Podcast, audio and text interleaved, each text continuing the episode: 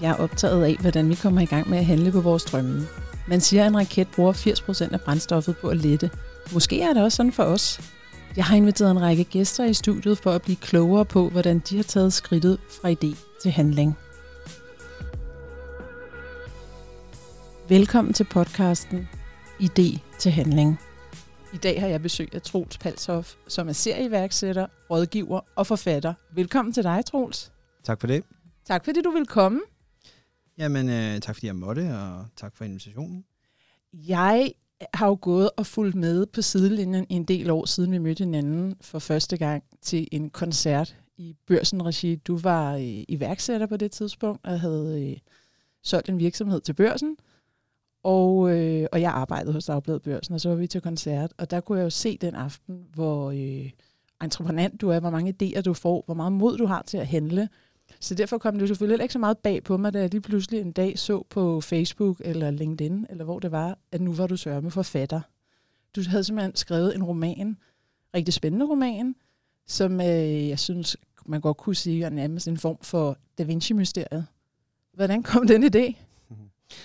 Ja, godt spørgsmål. Øhm, jeg tror nu måske mere, at, at altså, der var, man kan dele op i to, to spor, tror jeg. Der igennem mit, mit relativt lange slags korte arbejdsliv har jeg jo beskæftiget mig meget med det her øh, idéudvikling, konceptudvikling, at finde på nyt, eller lede efter det ukendte, i hvert fald at søge meget imod det ukendte, og for i jagten på, om der var noget bedre og noget mere interessant derude. Øhm, både som, som sådan en mental leg, men også som en ren praktisk, øh, hvad kan man sige, et benspænd i forhold til at finde på nyt, altså når man skal lave nye virksomheder, eller et nyt koncept, eller hjælpe andre med selv samme.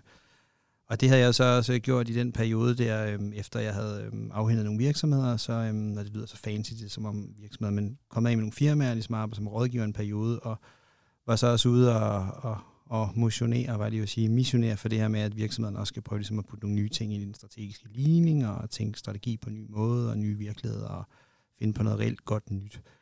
Og på et tidspunkt så mødte jeg jo så også øhm, nogle, med nogle meget, meget store virksomheder, også lidt pande mod muren, og så kom man der øh, med et lille korps af, af, af medkollegaer og så videre, og vi kunne bare mærke, at folk var, ville rigtig gerne snakke meget om alt det her nye, og høre om det nye, og, og se vores tanker og vores hvad kan man sige, perspektiver på, hvordan tingene hang sammen. Men det var også rigtig, rigtig svært ligesom at få skubbet den i mål, som man siger, ikke? med at få, få sat projekterne i gang, fordi vi var ikke et eller andet stort verdenskendt øh, konsulentfirma. firma. Og så en dag, så, øhm, så nærmede vi så det, der hedder, jeg kunne se, det var en måned til, at jeg havde fødselsdag, og der var det præcis et år siden, at jeg havde mistet min far. Han døde nemlig dagen efter min fødselsdag, mm. året forinden. Øh, det var 2016. Og der kan jeg huske, at ligesom i, i månederne efter hans, øh, hans død, der havde jeg aftalt med mig selv, og egentlig også diskuteret med ham, sådan også i, i den der meget sådan terminal fase, hvor man er meget, meget sort humor og sådan noget, at nu, når tiden ligesom var, og han ikke var her længere, så skulle jeg også prøve noget nyt. Øhm, for det har jeg altid gjort, og det griner vel i dag, at det har altid været ligesom min, måske min, min eneste kerne, der har været igennem alle årene, og der har altid været prøvet meget nyt. Men der er sådan, jeg stod så og kiggede ind i, at der var en måned til, at det var ligesom årsdagen for hans øh, død, og så tænkte jeg, nu skal der ske noget nyt. Og så, øhm, og så har jeg haft nogle tanker om, ja, hvor det kunne være sjovt at prøve at, at arbejde i et rum eller et univers, hvor der ikke var nogen begrænsninger, hvor ens idéer og ens øh, hvad kan man sige, vilde idéer, og også de mere baseline og sådan noget, kunne få lov til at flyde helt frit, uden der var nogen, der rigtig kunne komme og sige, det kan man ikke, eller det passer ikke, eller sådan ser vi det ikke, eller og så videre. Og så tænkte jeg, fint, det må jeg prøve at lave en bog om, og så satte jeg mig ned, øhm, og så skrev jeg den her bog, selvfølgelig også meget motiveret i sådan en skriveraseri nærmest af, at jeg gerne ville være færdig, inden han ligesom, øhm, inden den, ene år var gået, siden han døde.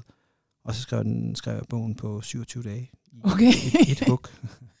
og det er en ret altså, tyk bog, kan jeg godt afsløre for lytteren, hvis øh, du ikke har læst den første bog eller nogle af bøgerne. Mm-hmm.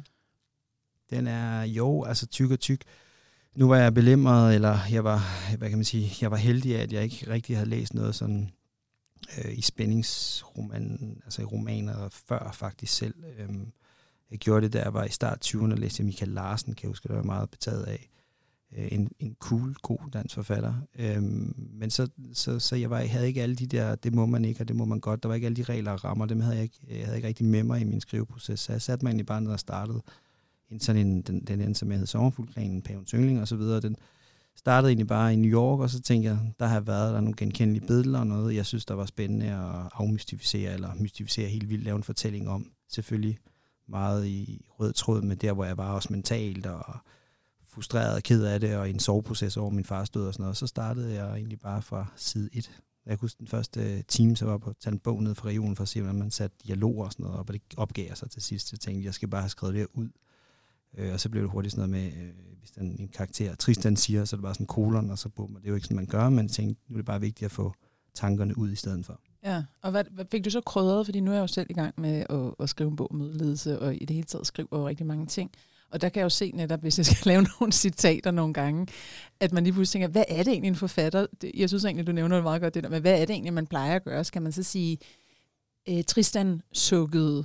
Altså var det sådan noget, du, du i stedet for at sige Tristan kolon, var det sådan noget, du krydrede med efterfølgende? Fordi du har jo i hvert fald den retorik ind i bogen, har jeg observeret, ikke? Ja, altså der er nok ikke nogen tvivl om, at øh, hvad kan man sige, manuskriptet øh, i version 1 øh, har det, man kalder en, en helt absurd, ekstrem øh, stejl læringskurve. Øh, de første par sider er selvfølgelig redigeret, eller ikke redigeret, men, men jeg er redigeret i mit eget regi af familien har hjulpet mig, fruen og venner og bekendte og sådan noget, læst det igennem og, og gået det igennem en til det. Men det var, der kunne man virkelig se, at jeg, også når jeg selv har kigget på de gamle notater og sådan noget en gang, at man udviklede sig rigtig, rigtig meget. Igen, bare prøve det, kaste ud i det, og så bare simpelthen få skrevet for en ende af. Og jo, det var ikke, de første par sider var ikke eminente, og man er dårlig til at, altså der bliver, man må meget gerne i, i sådan noget, altså i, i litteraturen, og når man skal beskrive noget for andre, så må man gerne sådan altså show it, don't tell it. Man skal ikke sidde, når så stod der en potteplante, og han gik tre meter, og han gjorde, altså der er en masse ting, man hurtigt kan skrive ud. Altså, ja. er unødigt at forklare, hvis man sætter scenen fedt. Øh, som alt andet her i livet, så er ting, der bliver ligegyldige, hvis man bare formår at sætte scenen og ligesom visualisere, hvor det er, man vil hen med sine tanker og idéer i virkelighed og sådan noget over for modtageren, ikke?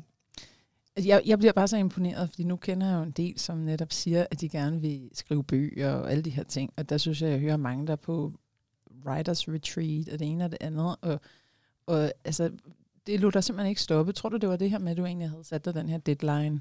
At det var det, der, der gjorde, at du så sagde, okay, så lærer jeg undervejs. Fordi mange, øh, mange af os har tendens til det, uanset om vi vil skrive bøger, eller vi vil øh, kaste os ud i nogle virksomhedsopstartseventyr, så har vi brug for, men så skal jeg også vide noget om bogføring, jeg skal vide noget om det ene eller andet eller tredje, fjerde, før jeg går i gang. Og der, det jeg egentlig hører dig sige, at du er egentlig meget god til at gå i gang, og så sige, okay, det, det, det jeg laver i starten, det bliver ikke optimalt, men så, så lærer jeg undervejs, og jeg bruger andre til sparring. Øh, ja, selvfølgelig. Det er svært ikke at sige ja til det, men, men selvfølgelig er det også, øh, altså man skal også være realistisk. Øh, det kan godt være, at det kun er noget, jeg siger nu, fordi jeg er blevet over 40 år. Øh, jeg føler, føler mig som, som voksen. Ikke? Nej, men selvfølgelig er det, at, at, at, at starten er altid det sværeste, det der med at kaste sig hovedkulst ud i det, og så blive ved. For der kommer masser af nedture undervejs. Det gør det for mig, og det gør det også med, det er i forhold til iværksætteri, eller hvad det nu måtte være. Der er masser af ting, som kommer til at, at, og lægge sig som store og helt uoverstigelige øh, forhindringer på ens vej.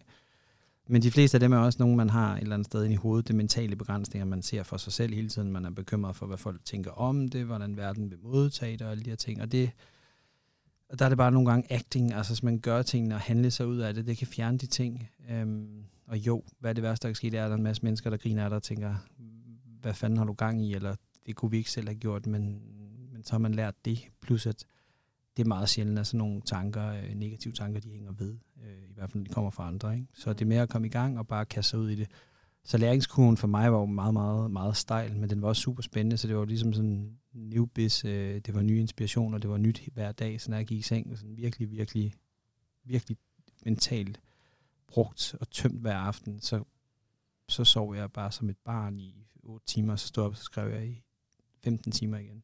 Trak du så på den erfaring, du havde fra at starte virksomheder op? Altså var det sådan lidt, at du gik ind i sådan en særlig mode, hvor du sagde sådan, nu er jeg øh, min prof- mit professionelle jeg, og når jeg er på mit, min professionelle jeg, så, så er jeg typen, der bare tager, og du ved, nu er der en udfordring, nu er der en ny, jamen det er bare udfordringer, det, det er problemer, det forventes, på, der på vejen vil være nogle udfordringer, dem løser vi undervejs, eller hvordan, hvordan øh, fordi jeg tænker, det er jo sådan en helt ny persona, man skal til at finde. Ja, eller man skal bare finde ind til sig selv. Man kan jo ikke løbe for den, man er. Det i hvert fald bliver altid opdaget. Øh, ofte er det rigtigt? Selv, oh, shit. På et eller andet tidspunkt. Ikke?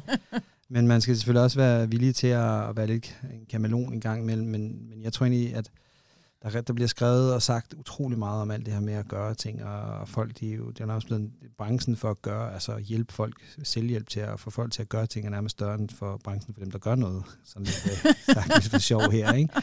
Men jeg tror i bund og grund, det handler meget om at være afklaret med sig selv, om hvad man tør og hvad man vil. Øhm, og det kan man så igen gå på en 30-40 kurser og lære at ture, men, men, men tit så er det bare et spørgsmål om at komme i gang, fordi det er meget få ting, som gør ondt, når det kommer til stykket. Øhm, men det, der gør mest ondt, det er ikke at prøve. Det er min erfaring, det er det, man ikke fik gjort.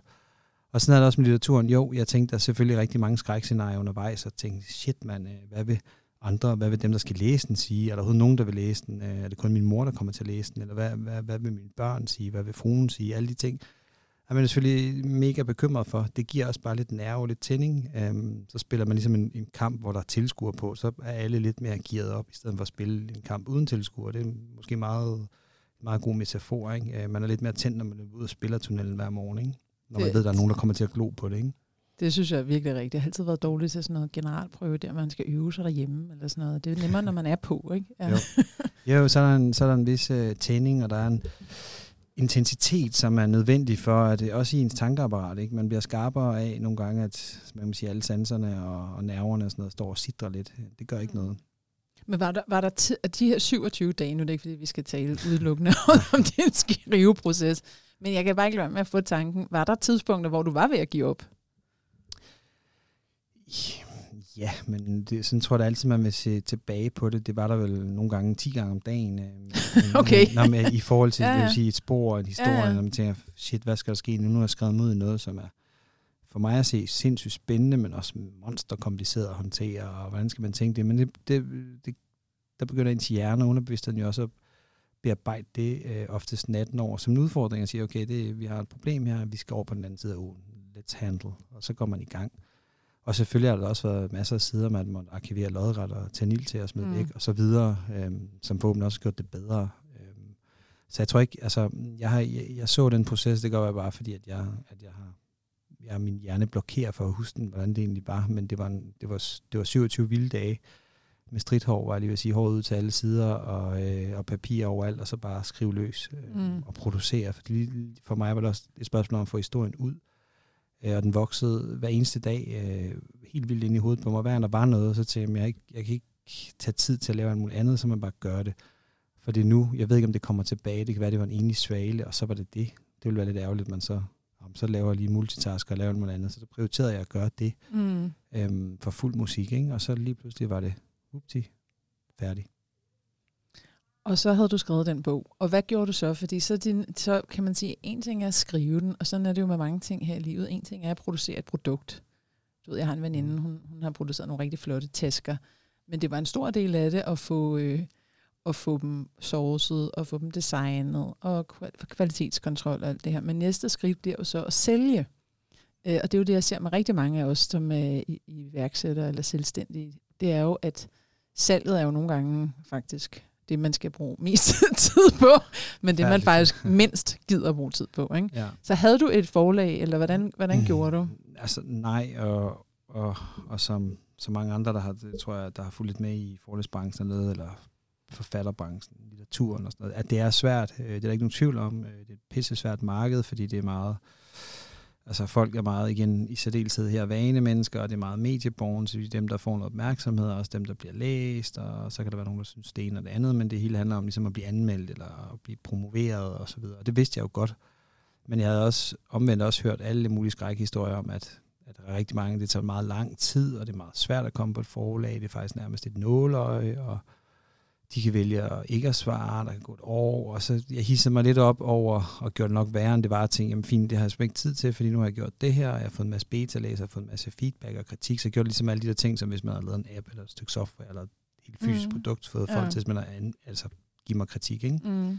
Og rettet til efter det, som, som jeg synes var det, der var berettet i hvert fald. Så du havde ikke en, der styrede den proces, altså sådan en redaktør? Der var, det Nej, var der jeg selv, ikke redaktør. Jeg havde, jeg havde øh, ja. fruen derhjemme, som, øh, som brugte al sin levende tid på at læse det igennem, og som er meget mere belæst end mig, og som, som virkelig redigerede og, og, og, fikset det til og omskrev noget, og virkelig gik ind i det og, og leverede en kæmpe arbejde så som en redaktør øh, på ja. det. Ikke? Så hun fik sat lidt de her tri- sukkede Tristan, altså de her, de her ja. begreber ind, så man, ja. så man får det lidt, lidt mere levende sprog, i stedet ja. for det der lidt mere øh, opsatte. Præcis, og så, øhm, og så købte jeg faktisk også en, da jeg ligesom følte, at nu, nu var den så langt, som man selv kunne gøre det. Jeg har haft nogle folk, som jeg har meget sådan, ved, ikke, tiltro til og respekt for sådan noget til at læse det, og de var meget, meget begejstrede. Så jeg, fint, så skal den også ud.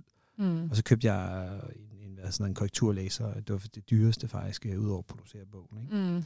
Og han fik så banket den igennem på en uge, og fantastisk proces og sådan noget. Og så stod man jo der og skulle ligesom ud. Øhm, og så tænkte jeg, hvad hun gør man så? Øhm, og så prøvede jeg at analysere i markedet, ligesom analysere og kigge på det, og sige, der er nogle online boghandlere, der er nogle kæder og så videre. Og så angreb jeg egentlig dem, og så skrev til deres direktør og ejer og sagde, hey, øh, hvis jeg var jer, så ville jeg måske overveje følgende, fordi så brugte jeg man sige, min, min rådgivervinkel på tingene, ja. eller min iværksætteri, og sige, hey, jeg, jeg kunne se nogle spændende ting med jer, og by the way, så har jeg skrevet en bog, hvis man godt kunne tænke mig at mm. snakke mere om, og sådan noget. Og det var jo, og det har de jo hørt før selvfølgelig, men man kom ind til møder med dem, og fik etableret en kontakt til dem, og det er også folk, jeg snakker med den dag i dag, så det var fantastisk. Mm. At ligesom, der var nogen, der ville i hvert fald købe en bog per butik i, en det var en god start. Med, med fuld returret, vil jeg mærke. Ikke? Ja. så, super. Nej, men og så vidste jeg også godt, at det var et spørgsmål om at prøve at blive anmeldt, så jeg havde egentlig lavet sådan nogle lange Excel-ark med alle blogger i Danmark, og alle anmelderne på de forskellige aviser havde læst, hvad de havde skrevet for nylig, og skrev egentlig pænt og venligt til dem alle sammen, øh, sådan, altså skræddersyede e-mails til dem, og tilbød dem at læse bogen og modtage den, og jeg tror, jeg sendte lige over 50 invitationer til dem, ikke? til ligesom at mm. komme og læse min fuldstændig fantastiske bog. Øhm, men der var to, der svarede. En havde ikke tid, og en synes, det, var, det lød spændende, men ellers tak. Og det, jeg, det, så sendte man nogle venlige rykker og sådan noget. Man ved jo godt, hvordan journalister og medier tit hænger ja. sammen, og de modtager enormt meget. Det skal helst være noget anbefalet via nogle andre kanaler. Men jeg var egentlig ind i de kanaler, slet ikke inden for kulturstoffet. Der havde jeg bare ikke særlig godt, havde ikke noget særlig godt netværk der. Men så tænker jeg, at det som boghandlerne havde sagt, øh, både dem, som var rent internetbaseret, og dem, som havde øh, kæder, havde sagt, noget af det, der er det bedste, det er, når vores boghandlere, de, altså de håndsælger den, det vil sige, de anbefaler den til folk, der kommer, der mange, der kommer hver dag, jeg skal købe en gave, eller mm. en nyt. Og så tænker jeg, jamen så fint, øhm, de kender mig jo ikke, i hvert fald slet ikke den branche, og så tænker jeg, så må de jo, så må jeg jo, altså skal hjælpe dem med, at de finder ud af, hvem jeg er. Og så satte jeg mig ned og planlagde i to dage sammen med min daværende partner, at vi altså samarbejdspartner, at vi kørte ud og besøgte alle boghandlerne på, på en lille måned, tror jeg, tre uger to. Mm. Nåede vi 160 boghandlere. Wow, um, det er jo ja. også dedikation. Ja, ja helt vildt. Ja. Um, dyrt i benzin og tid, og, men vi så hele Danmark, det var skide sjovt. Så vi nåede ligesom, um, jeg tror vi nåede 145 eller sådan noget på tre uger. Og så begyndte, og det var, de første 10 gange var, var virkelig grænseoverskridende, og så der kan man snakke om, at man er ved at give op og tænke, det her, det gider jeg fandme ikke mere. Øhm, de står og kigger på mig, som om jeg er en alien, og, og sådan helt, øh, altså hvor bliver UC af? Altså bare ud med dig, bare. men, men tænke, bare blive ved og tænke, om, hvis man kan vride et smil ud af dem, øh, eller en, interesse, en interesse for dem, så er man vundet, og det, gik, det er jo søde mennesker også, og de er jo meget dedikerede til det, de laver, så det var mm. rigtig fint. Men jeg lignede nok ikke ærketypen på en, på en, øh, på en forfatter, når jeg kom ind ad døren. Altså, du kom med dit flotte øh, nej, rådgiver øh, Nej, det gjorde jeg sagde ikke. Jeg kom, kom helt stille og roligt i mit, øh, i mit vanlige hjemmetøj, ikke, og sagde pænt goddag. Øh, og forklarede om bogen, og gav dem en, et gratis eksemplar til dem, de kunne læse, og gav mm. dem en, de kunne bruge på Facebook og sådan noget, hvis de ville. Mm. Og det var der så nogle af boghandlerne, og nogle af kæderne, der gjorde, de fik den så læst, dem, de er ligesom nogle, nogle folk, som kun læser øh, inden for den her genre, og de, havde, og de var meget, meget begejstrede og anbefalede den og sådan noget. Og så begyndte den sådan at tage lidt fart. Altså tage fart, den solgte måske 50, 100, eller der begyndte at være noget træk på den, og folk skrev på nettet, og nogle blogger, der havde valgt at anmelde den, og de anmeldte den også utrolig flot. Øh, så det blev man sådan vanvittigt stolt over. Øh, og så, øhm, og så tænkte jeg, ja, jeg bliver simpelthen nødt til at lave noget medieballade, fordi det har jeg også prøvet før med nogle af de andre firmaer, jeg har lavet. Det, det virker bare rigtig godt, hvis man kan få noget airtime. Eller nu. Nej, men altså, mm. kan, kan nogle levende billeder i særdeleshed, ikke? Og så, så trak jeg i en masse... Vi må lave net... nogle videoer bag. Jamen, det gør vi. Det gør. så trak jeg i nogle tråde og ligesom noget netværk og spurgte og prøvede og spurgte. De kunne godt se, at det var et seriøst projekt, og det er også det, der er meget vigtigt, tror jeg, hvis man...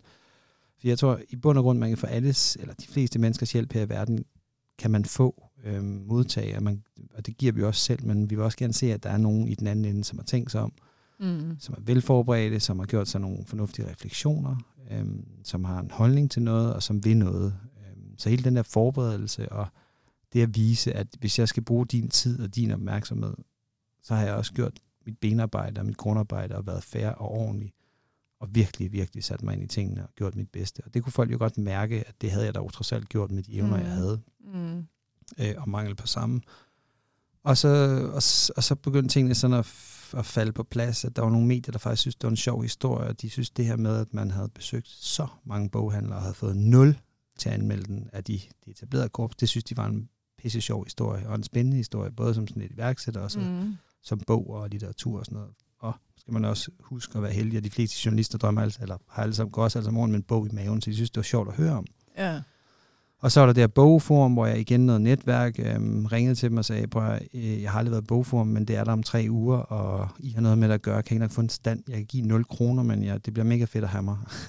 og, og vi, skal, vi skylder lige lytteren, hvad er bogforum? Jamen, bogforum er ude i Bella Center, hvor der er en kæmpe bogmesse hvert år, hvor jamen, der tror der er ikke mange tusind besøgende der, men hvor ligesom mm. alle forlag og alle forfattere kommer og præsenterer de bøger, der er i år. Ja, der er en øhm, masse foredrag og samtaler. Præsentationer, og, ja. og en masse folk kan møde forfatterne, og forfatterne kan møde læserne, og sådan mm. Det er super cool, både for børn og voksne, og en meget, meget uh, interessant og en mm. fed begivenhed. Det har ikke mm. været til før.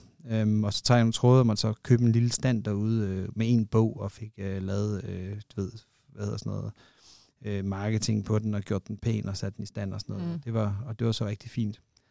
Og der var været et par uger til her, nu har vi besøgt de, nogle, nogle flere boghandlere, og så ringer TV2 så og siger, at de synes faktisk, at historien er rigtig god. De kan godt lide at klire den af, øhm, på at høre nogle boghandlere, altså hvad de synes om bogen. Ikke? Og ja. det var de så ud og spørge de tre kæder om. Og de var meget, meget begejstrede, og det gjorde så bare historien endnu bedre. Så det ja. endte jo med, at jeg...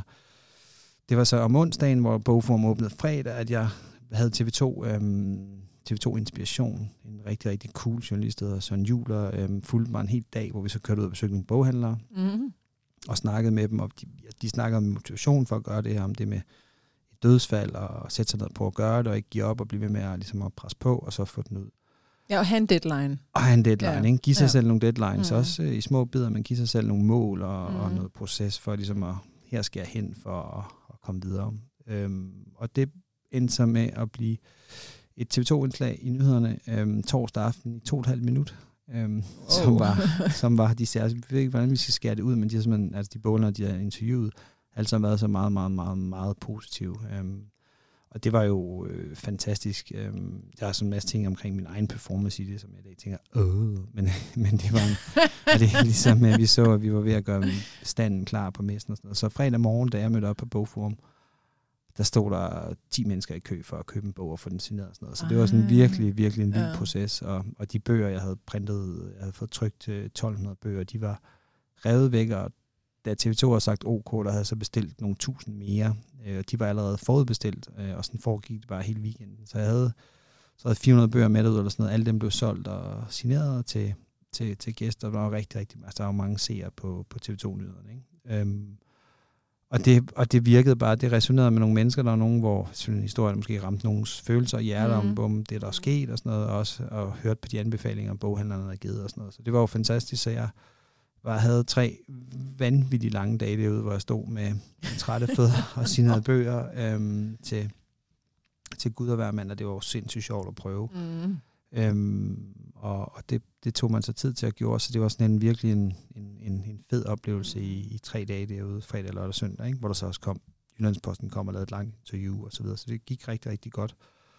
Og så skete der så også det, at der kom nogle forlag, og ligesom havde set, der var noget interesse, og hvordan tingene var, de ville gerne have en bog med hjem, og så mm. sagde jeg, ja, det, det kan I få søndag aften, hvis der er nogen tilbage, så var jeg sådan lidt, okay, nu, nu har jeg jo ligesom lavet mit eget forlag-agtigt, ikke? Men det er bare det nummer, man har. Men ja. det forlaget under ja. pressure, for det var jeg øh, helt vildt. Ikke? Og, så, og så kom de så, og deres redaktionschefer kom og lånte, fik nogle bøger med hjem, øhm, og så, så, så sagde jeg, jeg har, fordi nu er det snart jul og sådan noget, hvis jeg skal sælge den her, eller bare på nogen måde skal tjene noget på det her, altså leve af det, eller ligesom mm.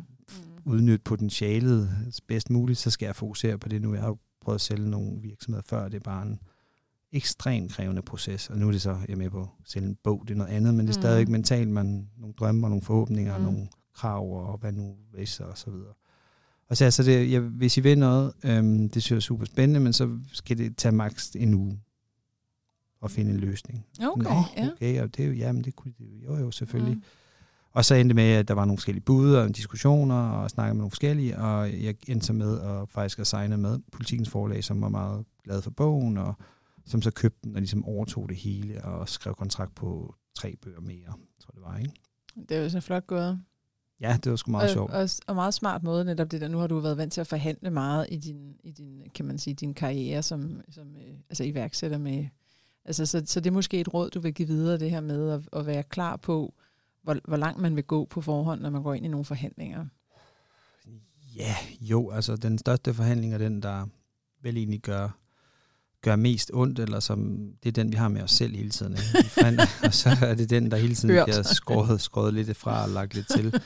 Men mere med at bare være, være lidt strikt omkring igen, at, at jeg står jo der og har mega travlt, og vil mega gerne have det afklaret. For det er sådan, sådan om en stor drøm, vil du så ikke på et kendt stort forlag? Det er sådan, alle siger, siger ja, men det havde, jo, det ville sikkert nok være meget fedt at kunne sige, man havde været mm. Mm. Men det var ikke ligesom, på noget, på noget tidspunkt havde det ikke været et mål. Altså det har aldrig været et mål for mig at komme på et forlag. Ikke sådan noget, mm. altså det sagtens forstå, at der er masser, der har det, men det var det ikke for mig. Det var et andet projekt, jeg havde været ude i. Øhm, og jeg havde også den der svære med noget, været man sige, egen herre, morlæs i eget hus, altid øh, med min egen selskaber, firma mm. og så videre. På godt og ondt, det er også pisse hårdt øh, i lange, lange dele af livet. Men det, er også, det giver også en frihed og, og, en, og en egen forhandling med sig selv hver dag om nogle andre parametre, mm. inden at der lige pludselig kommer nogen og har, hvad kan man sige, øh, fat i den lange ende, eller bestemmer, eller kan have det ind det sidste saying og sådan noget. Det har jeg simpelthen besluttet mig for, det vil jeg gerne implementere i sådan en kontrakt, at jeg havde noget selv at, mm. at kunne komme med at sige. Og det, og det var fint. Så jo, jeg sagde, at det skal gå stærkt, fordi ellers så kan det også ende i, at man mister fokus for det, det handler om. Og der var ja. bare mega meget momentum der, så jeg havde ja. så det udsolgt alle de tusind, tusind bøger, jeg havde trygt og lavet, ja. og dem, der var på vej. Så der var sådan virkelig også et, en fed øh, dynamik og energi omkring det, for at jeg fik så mange mails fra læsere, og folk, der havde læst den allerede, der læste den hurtigt, og hvad med den næste. Mm. Og så der en, en fantastisk respons for mig at modtage. Der var også nogle, der var kritiske, og tænkte, med, med, og, og det lyttede jeg også til, og det tager det hele ind. Ikke? Mm. Øhm, så derfor så havde jeg behov for at få det afklaret hurtigt, og det tog selvfølgelig en uge, men de blev enige om inden for ret få dage, og det ville de meget gerne, efter de mm. havde læst det. Og, øhm, og så tog det, jeg tror det tog 10 dage, 14 dage måske. Men kan det så passe, at du så også så har du også lavet en børnebog? Ja. Øh, mm. Og en, en opfølger? Ja, det har altså, jeg. Så, så hvordan kom det med børnebogen så op? Ja, men det kom egentlig op, fordi at jeg var, øhm, jeg, har, jeg er skilt og sådan noget, så jeg har kun børn øh, og bonusbørn hver anden uge. Øh, mm. Øh, og så da alt det her var overstået, så var det jul, og de havde været også til jul, og så var de hos deres respektive, øhm, og så der mellem jul og nytår, og så blev der bare så tomt. Det var, jeg kunne bare huske det, det var bare sådan så, wow, og de har været meget integreret i projektet, alle hovedpersoner opkaldt efter dem og sådan noget. Og de var med på bogform, og de har virkelig støttet godt om, Ej, okay. omkring det. Ja. Øh, vildt, vildt, vildt øh, motiverende.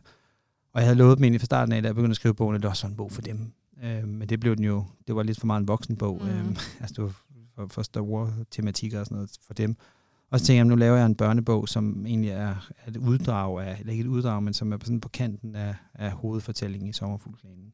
Okay, så det var egentlig lidt altså, faktisk for børnene? Ja, så den er 100% ja, til børn ja. i sådan 11, 12, 13, 14, 15 års alderen, ja. som mine børn er og var. Øh, så det blev ligesom sådan en, en, et, et take på, at, at en historie, en sidehistorie, ligesom sådan hoved Star Wars-filmene, sådan for lige at måle sig med noget småt, som, altså sådan en Du er jo god til at tænke stort, Nemlig. Men som så er en sidehistorie til, til børnene, og den skrev jeg så, da det gik mellem jul og nytår, så nogle dage i januar, så ja. tænkte jeg, åh, oh, det bliver spændende, når de kommer med, om de kan læse den. Så fik de lov til at læse den, altså på manuskriptniveau ja, igen. Ja. Og det fangede dem bare helt vildt. Det var sådan en actionbog, jeg tænkte, nu skal jeg gøre dem interesserede, også for en masse ja, noget nudging af nogle ting, jeg gerne vil have, de skal opleve og tænke og ja. udfordre på og sådan ja. noget. Og det, og det virkede rigtig, rigtig godt. De var meget, at de slås. Mm. Okay. Og så præsenterede den for forlaget, og så læste de den, selv dem, de gerne købe og udgive. Så sagde jeg, fedt. Fedt. Well done. Nu skal vi desværre til at runde af. Ja. Og jeg plejer altid at have et sidste spørgsmål, som jeg plejer at stille lytteren, og det er, hvad, eller ikke stille lytteren, stille min gæst, som jo er dig. Og det er for at inspirere lytteren til, hvad er det, dit bedste råd til at komme fra idé til handling? Uh, ja. Jamen, det er ikke det bedste råd, men, men den metode, tror jeg, jeg altid har brugt, er at, at altid være meget, meget skarp omkring, hvad man er selv. Altså, hvad, hvad er det for nogle konditioner et eller andet sted i ens liv, de skal indeholde? Hvad er det, man gerne vil i sit liv? For der, årene går meget, meget nemt, hvor man går og tænker over de ting, man gerne vil gøre i morgen. Og sådan noget. Så mm. det der med ligesom at sætte, sætte nogle ting på spidsen, og være meget, meget ærlig omkring det, man ikke har nået, og der er gode forklaringer til det, men det monitorerer også lidt ligesom, at jamen, der er ikke sket noget ved ikke at prøve. Altså, mm. jo, der, der er ikke sket en skid, men det har ikke gjort ondt eller noget, men hvad vil så ske, hvis du prøver? så kan det gøre lidt ondt. Men det gør måske mere ondt, når man sidder og kigger tilbage på alt det, man ikke har fået gjort. Så er med at udfylde tiden, øh, vi er her, med det, man allerhelst gerne vil. Ikke? Vi er blevet givet et meget langt liv, hvis vi bruger det fornuftigt. Og at bruge det fornuftigt er også at komme i gang med det, som man et eller andet sted drømmer om. Og så være, være meget skarp på, hvad drømmen er. Er det noget, du har passion for? Fordi så går det altid. Men hvis man starter på noget for at gøre alle mulige andre glade, eller for bare at blive rig, eller hvad det nu er, så er det sjældent ens passion, og så bliver det ikke særlig godt. Så hvis man kan finde det ind til det, man et eller andet sted er passioneret omkring, og man har en, en lyst, eller en iværksætterlyst, eller en drivkraft til at prøve noget inden for det, så skal man bare gå i gang. Det var et virkelig godt råd. Tak for det. Og tak for, at du ville være min gæst. Ja, mig, der takker. Hej. Hej. Tak fordi du lyttede med. Jeg håber, du fandt vores samtale inspirerende. Jeg hedder Therese og hjælper virksomheder med vækst på mine workshops og som mødeleder. Hvis du vil holdes opdateret omkring kommende afsnit og anden inspiration, så følg mig på de sociale medier.